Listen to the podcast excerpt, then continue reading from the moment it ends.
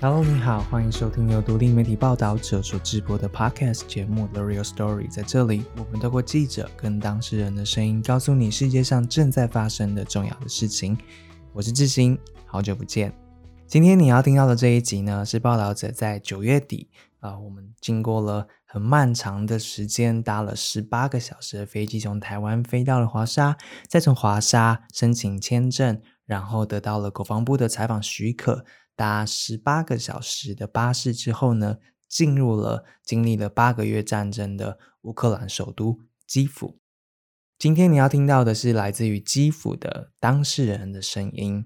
这个故事呢，是报道者在基辅呃境内，在基辅及周遭的城镇采访了十天，三十几个故事当中的其中故事之一。我们这个专题呢，在最近已经上线了，大家都可以去看。我们走过了不同的一些。战争发生的地方，记录了包括人肉盾牌的一座村子，它怎么样让三百六十五个人被关在地下室，成为俄军占领的基地？当地的现场长怎么样？里面的人带路之后，告诉我们。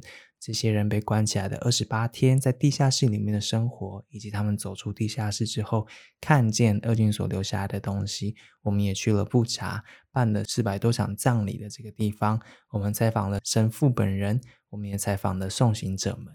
他们找到尸体的时候看见了什么？他们送走死者的时候留下来的这些生者，他们想的是什么？努力的是什么？这一场影响世界的战争持续正在发生着。我们抵达基辅的时候呢，是相对安全的时刻，感谢老天。但现在呢？冬天就要来了，他们怎么走下去？他们面对全世界这样子世界级的考验的时候，他们要怎么做这个抉择呢？这个专题我们采访了幸存者、送行者，还有返国的大学生们，这三十几个故事，想要告诉大家，这个国家经历战争之后的现况是什么？他们接下来面对的选择是什么？他们做了哪一些的努力，让这个国家可以承受世界第二大规模的军队八个月的攻击？到现在，国防改革怎么做？全民国防有谁可以出力？接下来你要听到的这个当事人呢？他会说中文，所以当我们走进基辅之后呢，立刻就期待能够帮他做一集 podcast，让大家直接听听来自于 Mariupol 的他，整个城市被炸了，他的家乡被炸了八成以上，几乎全毁的他呢？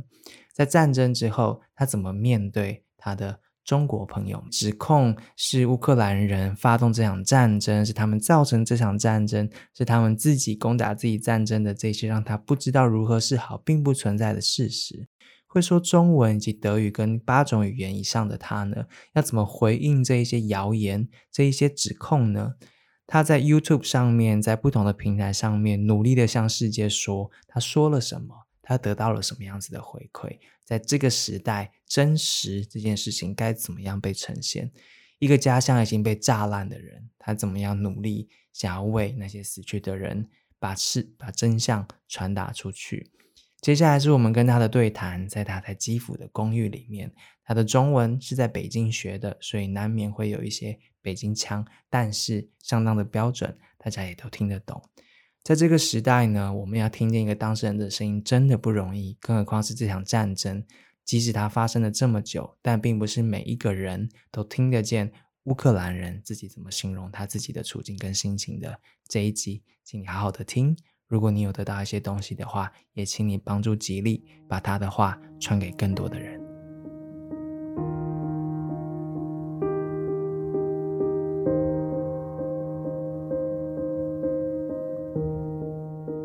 那麻烦吉利先自我介绍一下，你来自哪里？你几岁？你为什么会说中文？大家好，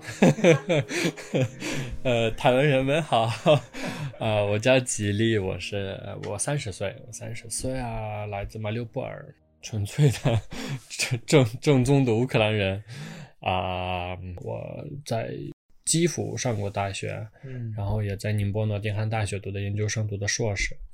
呃，翻译专业。嗯，我从小时候就喜欢语言，嗯，各种各样的语言都喜欢。我学过希腊语，因为我们学校里面就是马里乌波尔市，以前有希腊的人就移民到马里乌波尔去，对，所以就是上啊，初中的时候就有上过希腊语课。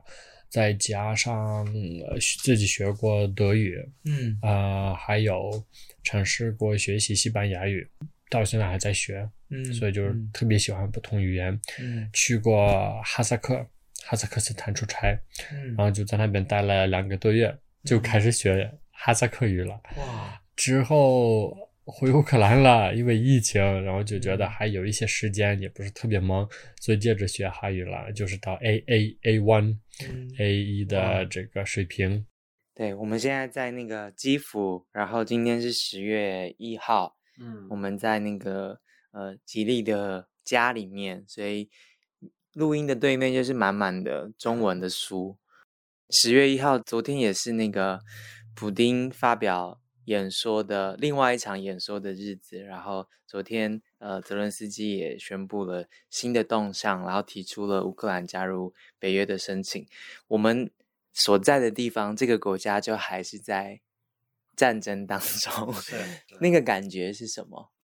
虽然现在说可以说是习惯了，但是心里估计永远习惯不了这种现实，所以就是我们尽尽我们可能呃要早日结束这个战争，所以这个习惯就是所谓的目前不得不适应这种新的环境，但是实际上谁都不想在战争中生活。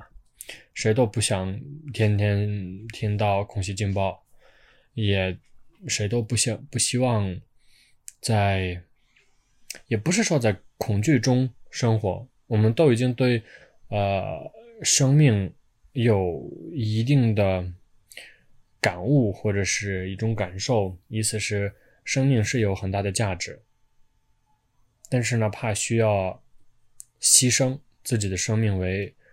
呃，能够让其他的更多的人在自由的土地上生活，我们也愿意。所以是很难，但是也没办法，能够正常呃推敲这些事情的来源的人，非常感谢你们能够真的去自己坐下来。独立的去想一想，这些事情到底是怎么发生的，嗯为什么是这么发生的？嗯可能这种原因很多很多很多，嗯但是我总给，无论是不知道是要么谁采访我，或者是我自己发表一些视频啊，嗯或者怎么样，我就说，政治和战争一定要区分开。很多人说。哎呀，吉利，你不懂，怎么能区分开啊？他们都是连起来的，毕竟是战争，嗯是政治，怎么说呢？讨论的不清楚或者讨论不到位的衍生的过程，一个结果。我说，这个可不是这样，嗯政治是政治，打人杀人是另一件事情，是他们两个不能混到一起，嗯不能拿着这两个事情做做任何对比，嗯因为。就是政治是用来讨论，是用来解决问题，是通过口头、通过辩论方式，而不是哎行，这个你不行了，我就打你，我就杀你，或者怎么样，这并不是解决问题的方式。所以我觉得这个是百分之百是可以去分开的。吉利所说的这个推敲事情的来源，指的是说这场战争为什么会发生？就是所谓的战争，其实也就是。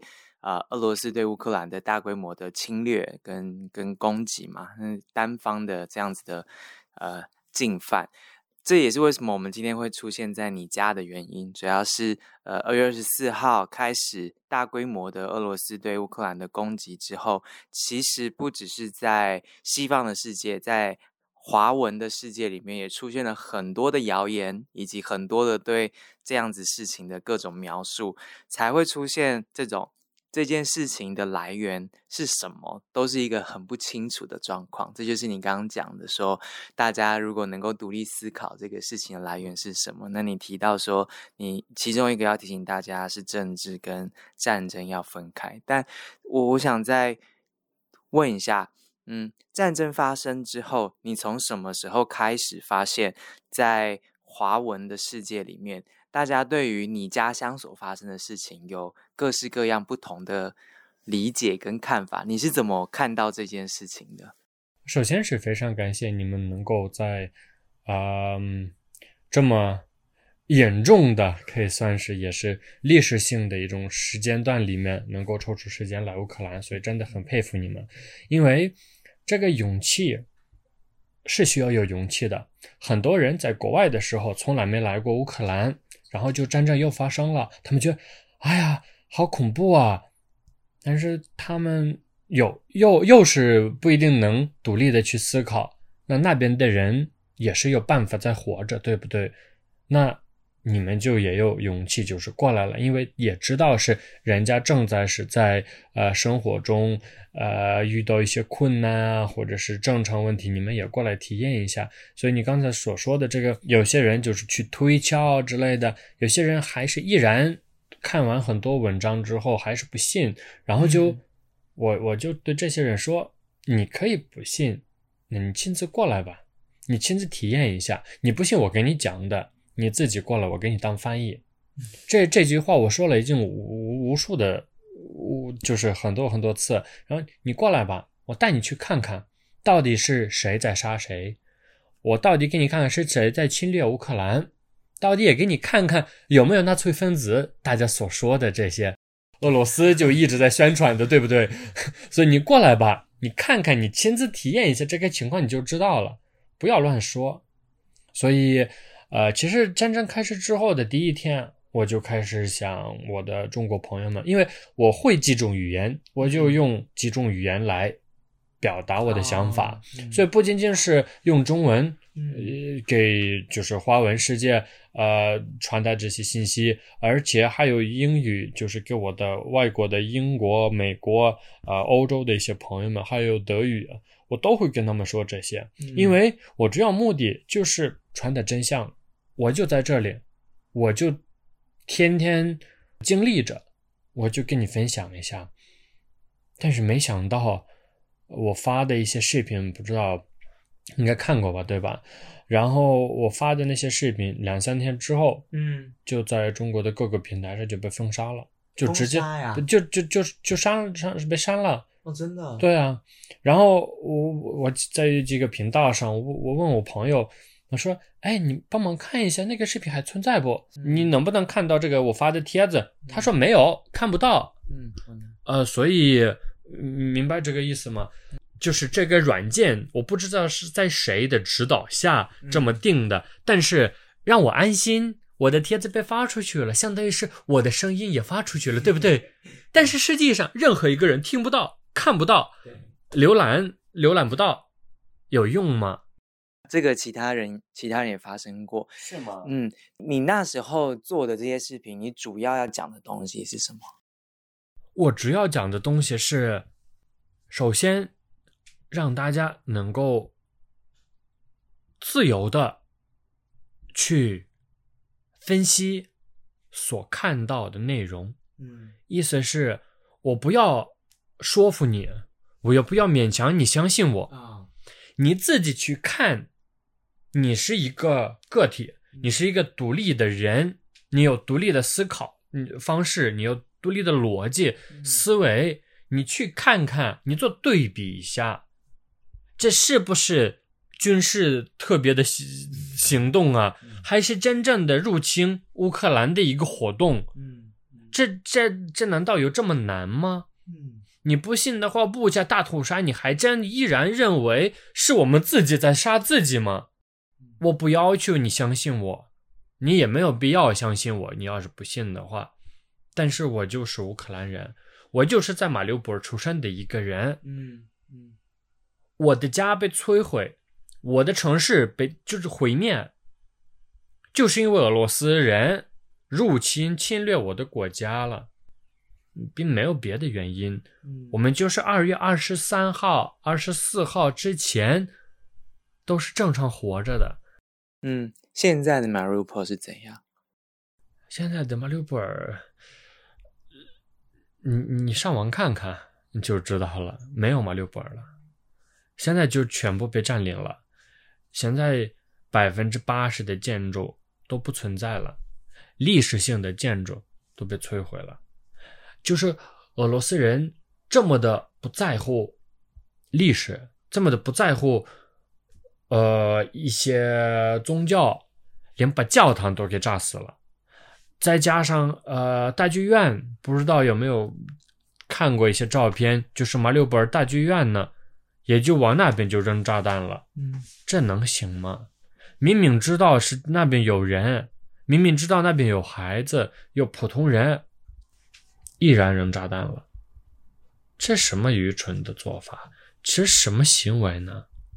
我们来基辅采访，嗯，两个多礼拜，然后到处拜访人嘛。那，嗯，深刻的体会到战争发生之后，其实许多人，嗯，是需要时间。逃难，然后要活下来，然后要接受这个事实，然后其实要好多事情要做，就是要活着都是一个困难的事情。但那时候你就开始拍视频了。是啊，我那时候呃去我阿姨家那边，因为父母也离开马六布尔了，我们就汇合点就是在我我我亲戚朋友亲戚亲戚家那边。然后在那边待了接近就五十多天，嗯，每一天除了忙着呃各种发声音、发一些视频、写文章、接受采访，几乎什么都没做过。我都没离开过家，我都没有到外面出去溜达溜达，没时间。我们做一些视频加工啊，有很多新闻啊，有新的报道。呃，有各种发帖子，一一直在讨论呢，分析就是各种各样的资料呢。然后，真的是希望更多的人能够知道真相。你得到了什么样子的 feedback 反馈？本来我以为中国的非常好的朋友们，本来我以为他们是好朋友，也会相信我所说的话。后来反而他们跟我说。吉利，你不懂，你不懂，你们就是错了，就是你们的，因为你们的问题本来给俄罗斯呃创造了威胁，所以他们就预防性的想打你们了。我说，你自己都来过乌克兰，你还不知道我们。在乌克兰是怎有什么样的一个生活方式吗？我们对其他人就是外国朋友也怎么个就是对待他们？后来他说：“吉利，你不懂。”我说：“行吧，我不懂就这样吧。”嗯，但是你这种你这种懂，我才不愿意接受。还有，真的是对很多朋友们就是彻底的失望了，对他们的。思考方式对他们的想法，就完全完全无话可说，呃，太不像话了，太不像话了。所以，我我的这种，你你能理解吗？就这种感受，我到现在都不知道用什么用什么词儿去解去去呃描述，没有，完全都不知道，就是作为正常人，怎么能对。侵略保持沉默，他要你懂什么呢？他就要要我懂，这是美国的问题。他要懂，这是呃火上加油，相当于是这就是为什么呃为什么英国其他国家给你们送武器呢？我说我不是政治学家，我不是什么什么国家的经济学家，我就作为一个普通人。问你一句话：当你的家被侵略的时候，在你手里没有任何武器，你知不知道一把刀之类的？但是侵略者持着枪，开着坦克入侵你的家，你的家院就是院子，他开进里面之后，你会有什么样的一个不知道反应？你会说欢迎过来，欢迎过来，你杀我呗，你杀我所有的东西，你摧毁我的整个家没有问题，对不对？那肯定不是啊，他正常人会反攻，正常人会捍卫自己的家，这是正常的事情。我说难道你不是吗？他说我是，但是你们还是不对呢。所以就我觉得你你脑子正常吗？无论什么原因，他没有任何权利入侵国家，他没有任何权利进我的家，在我不允许的情况下。你的家乡 Mariupol 一直不断的受轰炸，所以不管是轰炸的画面、照片这些，每一天其实每一个人只要愿意的话，都是都是看得见的。那我想你的视频、你的想要跟他们对话，你在朋友圈面发的东西，也应该也都让他们知道这些事情有在发生，在你眼前发生的。你给的这些资讯、这些材料没有发挥任何作用吗？这个有些人。哪怕是发生了是自己身上发生了一一一点点变化，他们也不敢说出来。意思是，他们哪怕知道真相，但是自己不敢说，因为害怕。因为大部分我我大部分朋友就是中国人，就是大陆的，然后他们说吉利，我我我我知道一切，我支持乌克兰。但是我一个人的能力有限，我一个人说不出来什么。对不起，对不起，我帮不了忙。我说你们这样在被逼的现实中生活开心吗？你自己都说不出来，你自己都发表不了自己的意见和想法的时候，你自己不感觉无奈吗？所以我的主要发的视频的目的不是来说服谁。我就是想传递真相，我就是想分享我们在这里真正的在发生着什么。听见你说的话，理解你们家乡说的事情，或是你想要他们理解的事。虽然我们在很遥远的世界的一端，但我们如果能够听见你的声音，能够理解你想要我们理解的，这个对你来说的意义是什么？对我来说，我没白活着。意思是，有时候大家只要知道真相之后，不做任何反应，或者是不做任何实际动作也没关系。但是至少每一个人，世界上的每一个人有权利知道真相。是不是俄罗斯是在侵略乌克兰？是不是俄罗斯人在杀乌克兰人？也就是昨天了，昨天呃，普丁宣布了四个占领区，这个所谓的占领区大概就是有无限的虐杀、杀戮，然后人口失踪啊等等的这些各式各样。我们之前都报道过的各种战争罪行，在赫尔松，在这些被占领的地方，这些地方举办了假公投。假公投这部分怎么举行的？我们也写过。假举办完假公投之后，普丁宣布这些成为俄罗斯的领土。而就在这样子的演讲完之后，联合国安理会立刻就举行了投票表决，要谴责这样子擅自。侵略呃别人的领土，然后把呃乌克兰百分之十五的领土声称举办了这样子不具效率的公投之后，成为俄罗斯的一部分。联合国安理会对于这样子的举动要提出谴责。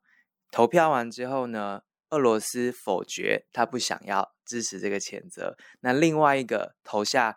不赞成票的就是中国，他他弃权了，他没有针对这个事情做表态。但总之，后来联合国还是发出了这样的谴责。但我们可以看见，一直到十月一号的今天录音的今天，战争发生了七个月，死了这么多的平民百姓，看到这么多的杀戮之后，投票的结果之下还是。这样子的结果，所以，嗯，就是在录音的今天，刚好也是有这样的新闻，也补充让大家知道一下。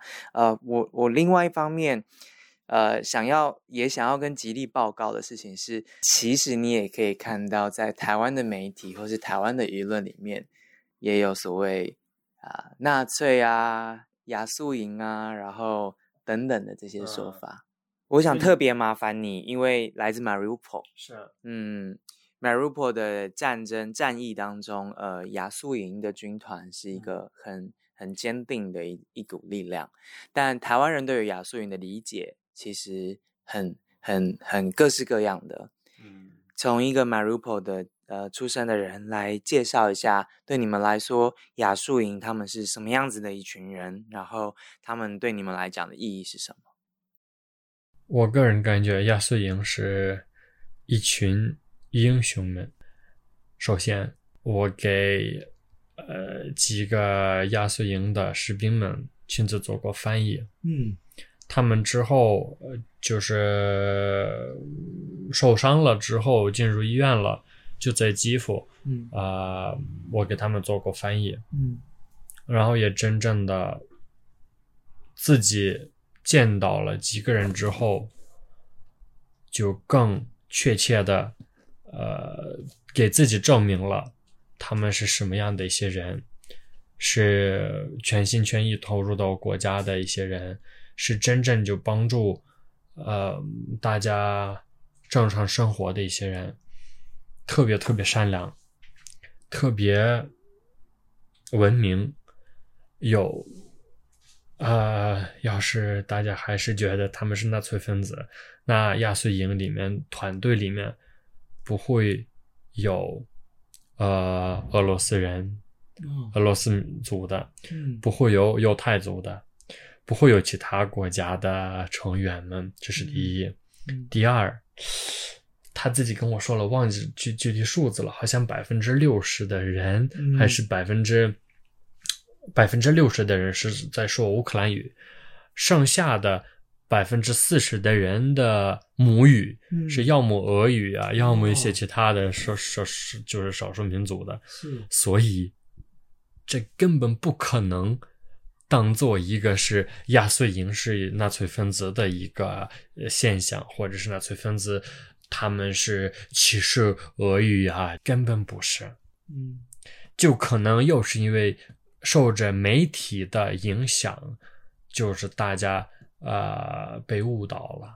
所谓的媒体，啊，所谓对对对对对，不要忘记所谓的媒体 是是是是没错嗯，没错。嗯所以他们首先是人，要在维护。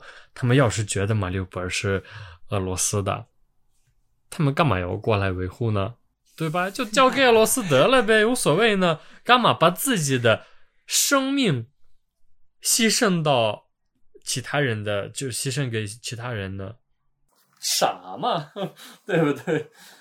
我觉得你脾气好好哦，是吗？就是要解释这些，然后要一而再再而三的，就是说这些，我不懂诶，我我我我没有办法，我我做不到像你这样子，就是我我们去过那些，就是布查、嗯们去过那些埋葬尸体，我们我们看到了尸体，我们我们也见到了军人。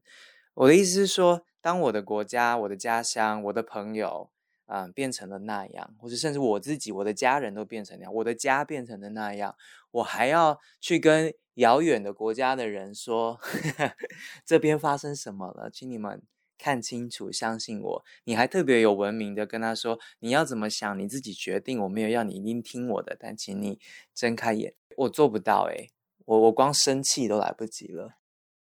哎，你知道吗？我的气已经，我我生的气已经几乎没有了，我就眼泪已经差没有了，就很难，但没事，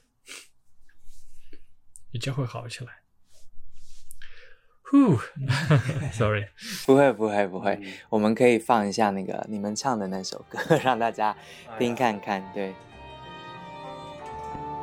家被摧毁，心已破碎，他在攻击，我无法放弃。炮声伴随落在地的雪花，而敌人仍在说谎。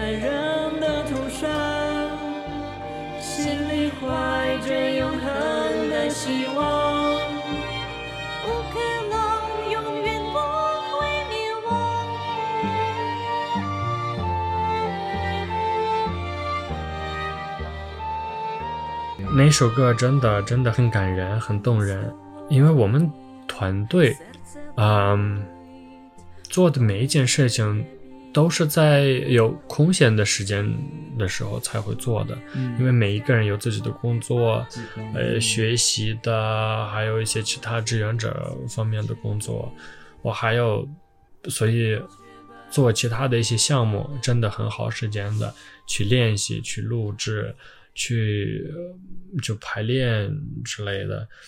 再加上我最后最后两个月还要给军军人对做过一些嗯志愿者工作，所以当时我需要周末的时候跑过来就录音，嗯。另一个周末要跑过来需要录像就录视频，嗯嗯。排练抽出时间，有时候是晚上特别晚要起来就再看看，所以很辛苦，但是值得。对，这是我们来这边之后看到的另外一件事情。每个人都好忙哦，就是六十几岁的妈妈也是好忙哦，要帮军队做蜡烛，然后要领养嗯、被被抛弃的流浪狗，然后要去帮军人们煮饭。因为她也是一个六十岁的太太，年轻人也是不同的方式做贡献。你谈谈那个。你很努力想要去帮你的军人们做翻译这件事情，对，对你，你是不是好好好努力的用了你自己的方式去找到帮助你们军队的一项工作？介绍一下。我们想现在就觉得，哎，行吧，稍微 OK 了，可以平静下来了。但是当时啊，我跟你说，我去过，呃，我去过殡仪局，对我去过外交部，啊我去过国防部，我去过国安部，呃，各个地方我就亲自去给他们写信了。我说啊、当时我听到了，好像是在英国还是在哪哪个国家有，呃，给乌克兰士兵就是有提提供训练的一些就是机构，然后就是外国的教练就教在教他们。然后我觉得我是一名翻译，我是一名专业的翻译，我一定要用自己的能力，就是用到点，用到位。所以我就各种在找，然后就是我真的去殡仪局了，参加了什么体检了，然后报名了各各个各样的就是这些军团之后，一直找不到，就不知道，因为大家现在可能不知道国防部啊、外交部都是很忙，都忙着自己的主要手里的这些工作和事情，所以他们都觉得。你你过来干嘛？意思是就我们工作的多的是，还有你这个人呢，烦死了。我说我要帮助呢，我说我免费，我说我全程自给自己报销没有问题，我不需要你们的钱，我不需要你们的一分钱，我都有住的地方。如果是英国的话，我我有签证，我有住的地方，我参加了所有的审核审查，就是呃国家安全的，意思是我都自己付了钱了，已经付了钱了，得到了结果了。就是请让我出去一下，我不要逃避，我不要离开。我意思是就这一段，他们说我们有足够的翻译。我说我都联系了那个机构呢，就在英国，他们就是说从那些移民者当中，就是怎么说呢？呃，筛选不到，筛选不到，就是专业性的翻译，因为他们到英国移民的那些是现在的难民，对吧？哦，他们就是可能有学过英语啊，或者是有嗯跟英语有关的工作，但是这并不意味着他们是专业翻译。嗯我说是，这是我的文凭，这是我的毕业证、毕业证书，这是我的简历，有 A 三 A 就是三页的 A 四纸的简历，参加过各个项目，我还做翻译。他们一定觉得世界上不可能有这么好的事情。因为反正现在就战争啊，男生不能出去。哦我说行吧，反正我不要放弃。后来就已经给所有朋友们说了，你们要是遇到了什么有外国的教练，一定跟我说呢，我一定参加。然后有一天，嗯三个互相不认识的朋友，同一天给我发了一个叫什么呃广告启，启就是招聘启事，需要找的是志愿者嗯。做翻译，嗯。同一个机构的。哦。他们都发了，真的是这个，其实三个不同的互相不认识的朋友，我说这可能是来自 来自外星的信号吧，是我要去参加，我立刻报名了。后来啊，四百个人当中嗯选上了三个人，嗯其其中我一个，啊，然后我我终于就有机会去帮他们了。嗯因为确实作为志愿者，这也是我的荣幸，能够用我的专业知识帮助大家有更有效的啊、呃训练，有更好的培训。所以，我我之前也有参加过一些啊、呃叫做 Neural Language Coaching，哦。就是怎么去提高对语言的认知，就是去提高语言能力、学习能力 （brain friendly attitude），、就是怎么让你的脑子更好的吸收新的信息。然后我一直是希望通过我的翻译，可以呃帮助更多的人，不仅仅是单纯的直接翻译像直译之类的，我是希望用这种嗯更有效的办法，让他们理解发言者是在说什么，嗯他的目的是什么，嗯。让大家有一种呃互相交流的一种感受。嗯。我们因为呃这次来采访也见了许多军方的人，然后嗯，他们很明确的告诉我们这些国外的支持，此时此刻对于乌克兰的战事是多么的多么的重要。所以我想特别问一下，你你做的那个志工，其实也并不是一般。我我觉得啦，那个位置就是看着你们的军人，然后在海外受训，然后赶快回来要投入战场。你你在那边看他们受训的过程，你的感受是什么？我觉得我们现在就是军事战术方面的、战士方面的有思维上的很大的转变。嗯现在大家对一些将军或者就是上司和下司，呃，一第一需要互相尊重，呃，互相采纳意见和想法，需要经常去交流，嗯。而不仅仅是领导跟你说了什么就需要这么做。嗯如就是还有呃日内瓦的叫什么？嗯？Sorry，忘记了 Convention 嗯，公约。公约，对对对，日内瓦公约嗯。也教了。我们乌克兰的士兵很多的这个公约里面的呃条款，嗯。怎么去呃对待这些俘虏，呃，就是在我们明确知道是他们杀了很多人，但是我们收收复了他们之后，不能直接杀他们，他们也是人，所以我们就是说，俄罗斯那边也是人，他们也有自己的家，但是他们还是有生命，意思是是接受了他们之后，也需要过照顾他们一下。再难，再心里过不去，再不想的话，还是需要勉强自己去帮助别人。嗯所以这日日内瓦公约的事情比较多，内容也比较丰富，很重要。而且，比如说是你认为你的领导的一些命令不是特别的理智，你也可以向他说一下，你可以说明一下理由。而且我们教过那些将军们，就是高层的领导人，给他们进行过直接的培训，就是教他们，他们必须听取下司的意见，嗯他们必须进行一种交流，因为每一个人有自己的特点和价值，嗯每一个人的想法是不一样的。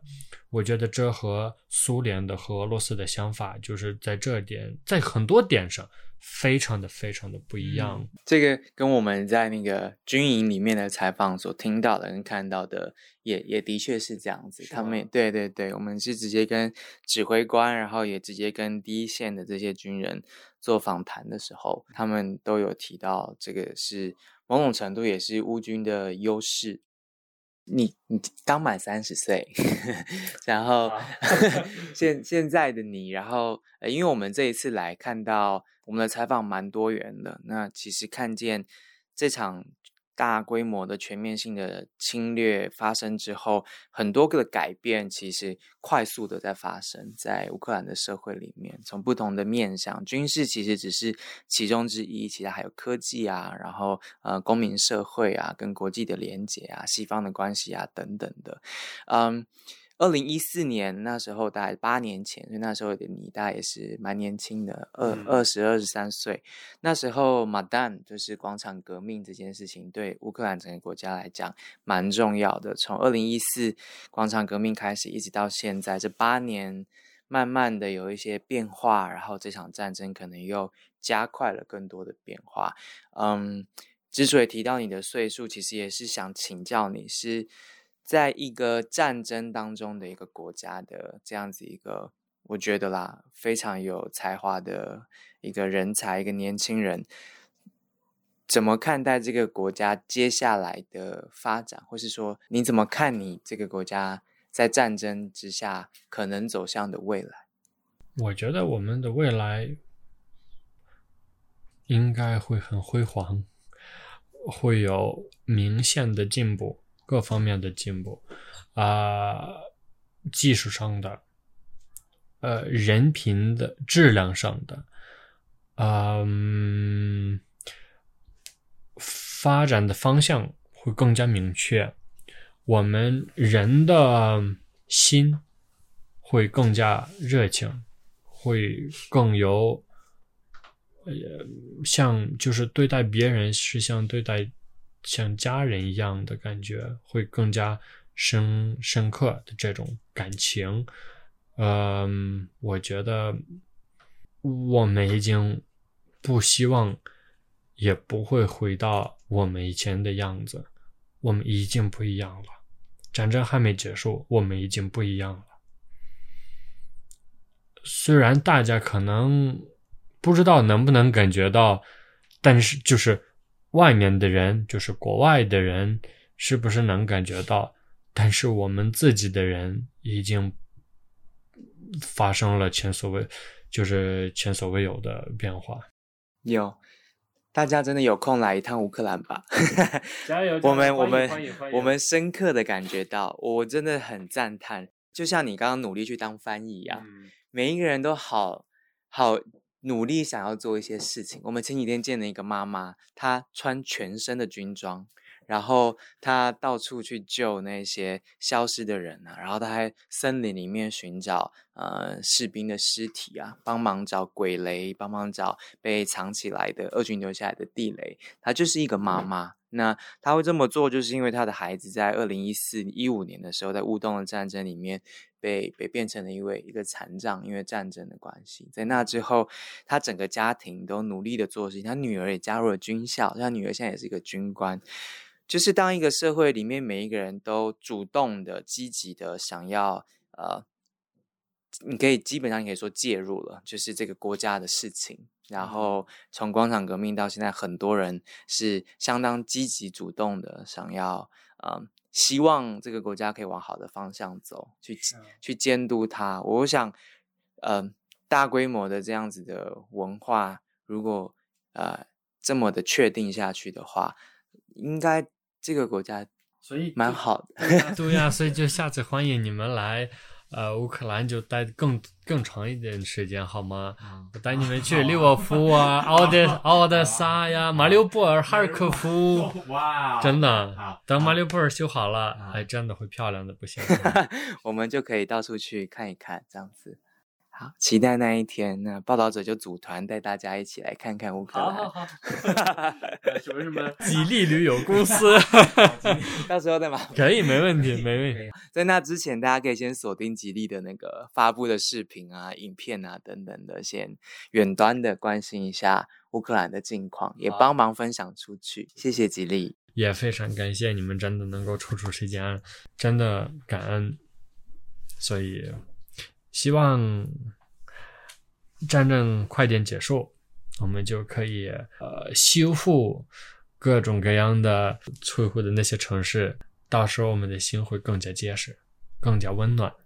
所以给大家一个紧紧的拥抱，呃，可惜不是影片，但大家去看一下吉利的影片好了。行，好，谢谢，好，拜拜拜。